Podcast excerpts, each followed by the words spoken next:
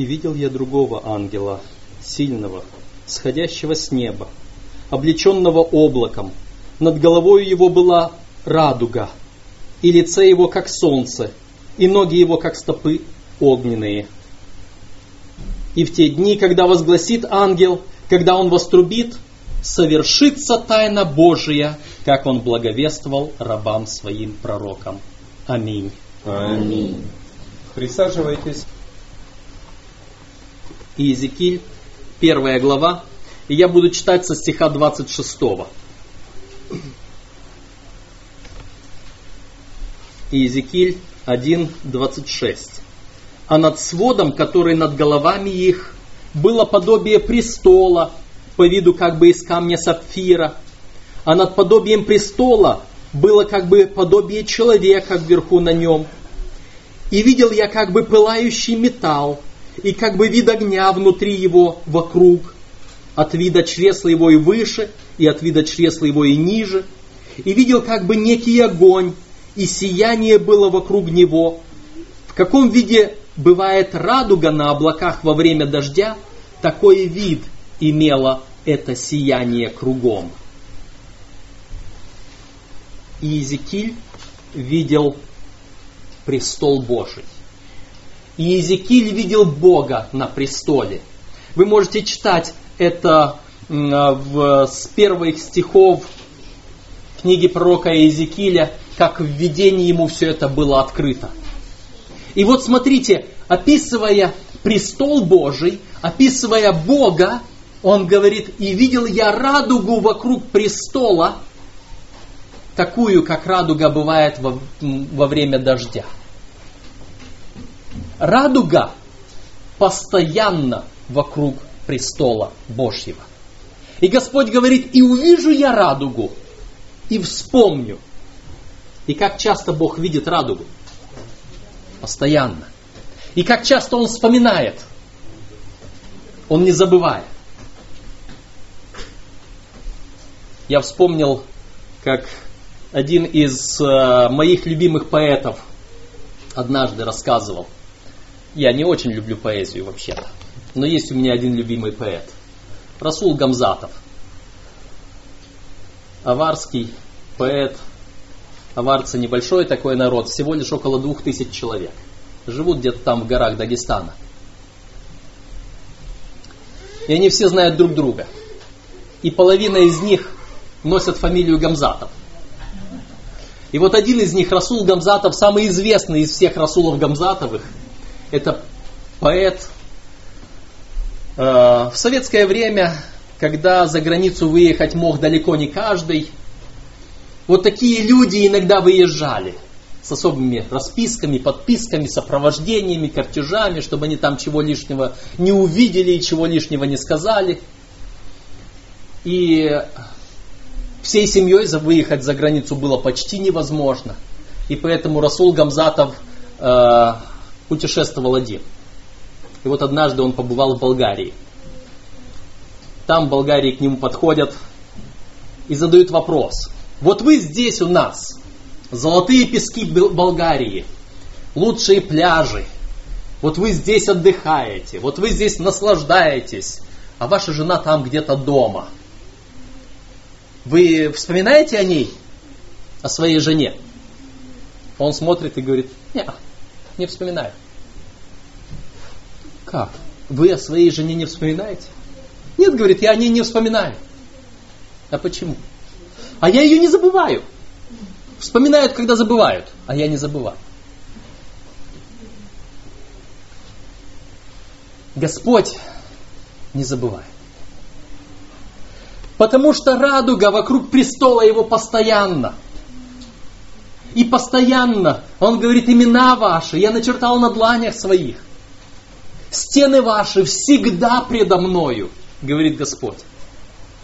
Он не забывает. Ему не нужно нас вспоминать. И если используется в Священном Писании это слово, то используется только потому, что мы забываем. И потому что знаете, как иногда мы хотим кому-то аккуратно намекнуть, чтобы его не обидеть нечаянно, и мы говорим как бы о себе. Вот, да, я, вот я опять вспомнил о чем-то, я вспомнил о чем-то, что я хочу, чтобы другой услышал и тоже вспомнил. Иногда мы друг другу что-нибудь хотим показать, что если что-то в одежде не так, и э, чтобы другого человека не обидеть, не указать ему, начинаем у себя свою одежду поправлять что-то, и думаем, что он увидит, что я у себя что-то поправляю, и он у себя посмотрит, а у меня там все нормально. Господь, когда говорит, что я увижу и вспомню, Он говорит, ну вы хоть когда радугу увидите, вспоминайте обо мне иногда. О моих обетованиях, о том, что я с вами, о том, что я вас защищаю. В Священном Писании, если вы посмотрите, сколько текстов говорят о радуге, немного. Их очень немного. Но когда мы смотрим, что одно и то же слово э, еврейское слово означает и радугу, и лук, то я стал внимательно читать некоторые известные мне тексты. И я, имея у себя в компьютере э, Библию с симфонией на еврейском языке, я взял это слово кис и стал его искать и пересмотрел все тексты, где упоминается это еврейское слово, имеющее значение и радуга, и лук. И я нашел один текст, который я знал очень давно, но не задумывался о том, что там написано о радуге. Там в нашей русской Библии, и может не только в русском переводе, и в английской Библии я смотрел, там тоже написано лук, не радуга.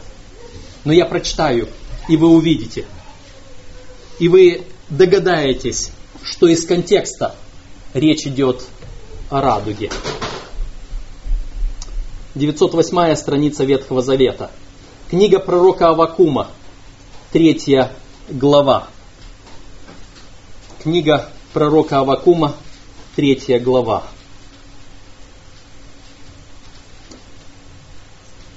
Это такая хорошая глава, что хочется прочитать ее даже целиком – я прочитаю несколько текстов, может быть, пропуская отдельные тексты, чтобы быстрее было.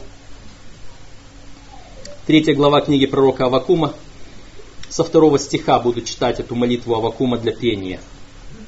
Господи, услышал я слух Твой и убоялся. Господи, соверши дело Твое среди лет, среди лет яви его. В гневе вспомни о милости – Бог от Фимана грядет, и святой от горы Фаран. Покрыла от небеса величие его, и славою его наполнилась земля. Блеск ее, как солнечный свет, от руки его лучи, и здесь тайник его силы. Далее говорится о силе Господа. И восьмой стих. Разве на реки воспылал Господи гнев Твой? Разве на реки негодование Твое? Или на море ярость Твоя? что ты вошел на коней твоих, на колесницы твои спасительные. Ты обнажил радугу твою по клятвенному обетованию данному коленам. Ты потоками рассек землю – Увидевши тебя, вострепетали горы, ринулись воды, бездна дала голос свой, высоко подняла руки свои. Солнце и луна остановились на месте своем, перед светом летающих стрел твоих, перед сиянием сверкающих копьев твоих. В гневе шествуешь ты по земле, и в негодовании попираешь народы. Ты выступаешь для спасения народа твоего, для спасения помазанного твоего. Вы видите, хотя я прочитал слово радуга там, где звучит слово лук, но речь идет о водах, речь идет о спасении. И у Господа ни одно слово напрасным не бывает.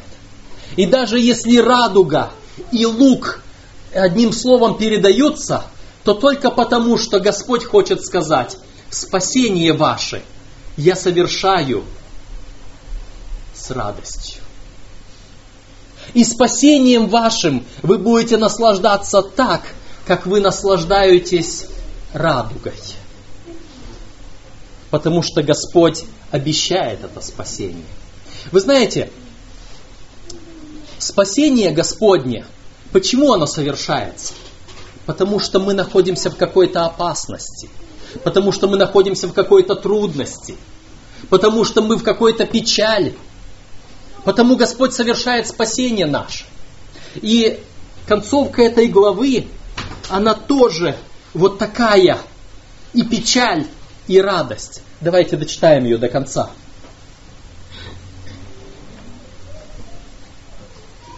Шестнадцатый стих. Я услышал, и вострепетала внутренность моя.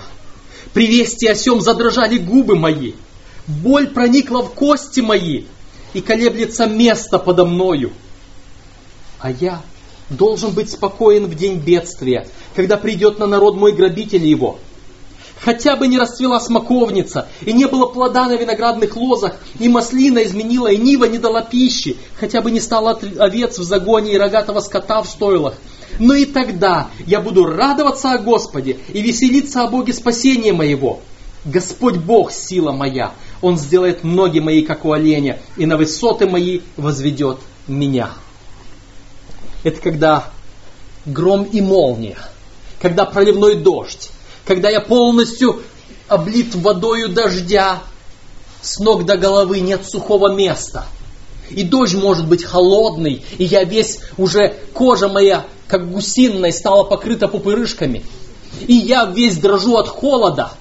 И в это время радуга. И в это время я смотрю на эту радугу, весь промокший, весь усталый, весь изможденный, грязный. И я смотрю на радугу. И я думаю, и я повторяю вот эти слова. Но и тогда я буду радоваться о Господе и веселиться о Боге спасения моего. Господь Бог, сила моя, Он на высоты мои вознесет меня. Вы знаете, радуга. Радуга это избавление. Радуга это избавление. И я хочу вам прочитать еще текст о радуге из другой книги из книги «Великая борьба». Вы знаете эту книгу. Она описывает то, через что мы проходим, будем проходить или проходили раньше. Я открываю здесь, это страница оригинала 633, в этом издании страница 544-545. Конец 39 главы, которая говорит о времени скорби. И здесь мы читаем следующие слова. С надеждой народ Божий ожидает знамений пришествия своего царя. Когда сторожей спрашивают, сколько ночи, они отвечают, не колеблясь. Приближается утро, но еще ночь. Свет пробивается через облака на горных вершинах. Вскоре откроется его слава и взойдет солнце праведности. Утро – начало вечного дня для праведников – и сумрак, вечная ночь нечестивых приблизились. Когда дети Божьи продолжают в молитве бороться с Богом, завеса, скрывающая от них невидимое, приоткрывается. Небеса сверкают зарей вечного дня, и они слышат слова, подобные звукам ангельских хоров. Твердо держите, что имеете. Помощь приближается. Христос, всесильный победитель, приготовил для своих измученных воинов венцы бессмертной славы, и из открытых врат они слышат Его голос. «Вот я с вами, не бойтесь, мне известны все ваши скорби, я понес ваши горести. Вы сражаетесь против тех же врагов, что и я. Я сражался ради вас, и во имя мое вы больше, чем победители». Драгоценный Спаситель придет нам на помощь в самый нужный час – Путь к небу освящен его стопами. Все шипы, раздирающие наше тело, ранили и его. Каждый крест, который мы призваны нести, прежде нес он. Господь допускает столкновение, чтобы приготовить душу к небесному покою. Время скорби – это стран, страшное испытание для народа Божьего. Но в это время – Каждый истинный христианин должен взглянуть вверх, чтобы с верою увидеть радугу обетования, окружающую его. И в это время, во время скорби, когда мы посмотрим, поднимем глаза вверх, мы увидим, что радуга обетования окружает каждого верного из народа Божьего. И дальше слова из книги пророка Исаии. «И возвратятся избавленные Господом, и придут на Сион с пением, и радость вечная над головою их. Они найдут радость и веселье, печаль и вздохи удалятся». И радость вечная над головою их, и радуга вечная над головою их. О радуге сказано, что она вокруг престола Божьего. И радугу мы находим там, где описывается престол Божий. Давайте мы еще откроем книгу Откровения. И здесь в Откровении 4 глава и стих 3. Может, прочитаю со второго. 278 страница Нового Завета. Откровение 4 глава со 2 стиха. И тотчас я был в духе, и вот престол, стоящий на небе, и на престоле был сидящий. И сей сидящий видом был подобен кам- камню яспису и сардису, и радуга вокруг престола, видом подобная смарагду. И вокруг престола 24 престола, и на них я видел сидевших 24 старца, которые облечены были в белые одежды и имели на головах своих золотые венцы. Вот это радуга сидящего у престола, сидящего на престоле Господа. Вот это радуга того, который спасает нас.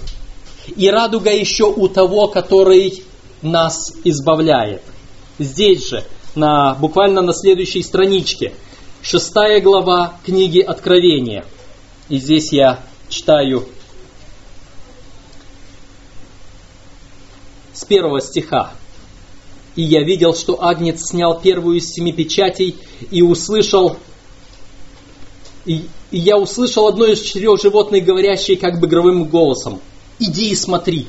И я взглянул, и вот конь белый, и на нем всадник, имеющий, и здесь написано слово «лук», а я прочитаю «имеющий радугу».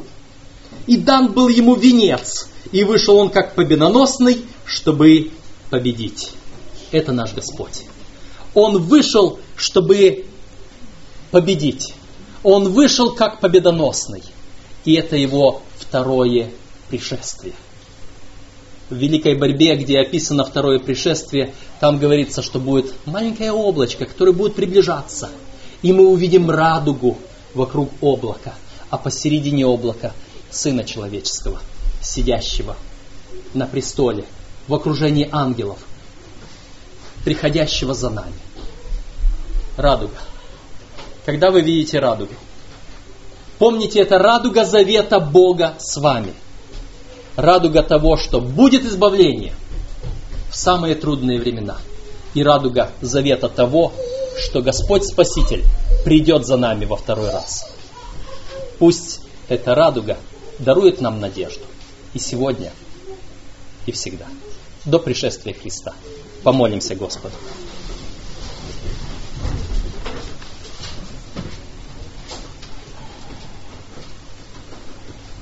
Господь наш, мы благодарны Тебе за то, что Ты нас окружил символами завета спасения Твоего.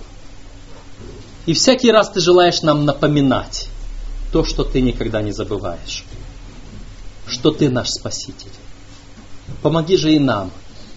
Пусть время от времени, пусть замечая эти символы, пусть видя радугу в облаке после дождя, чтобы мы могли понимать, что после нашего жизненного трудного земного дождя нас ожидает радуга спасения в Царстве Твоем.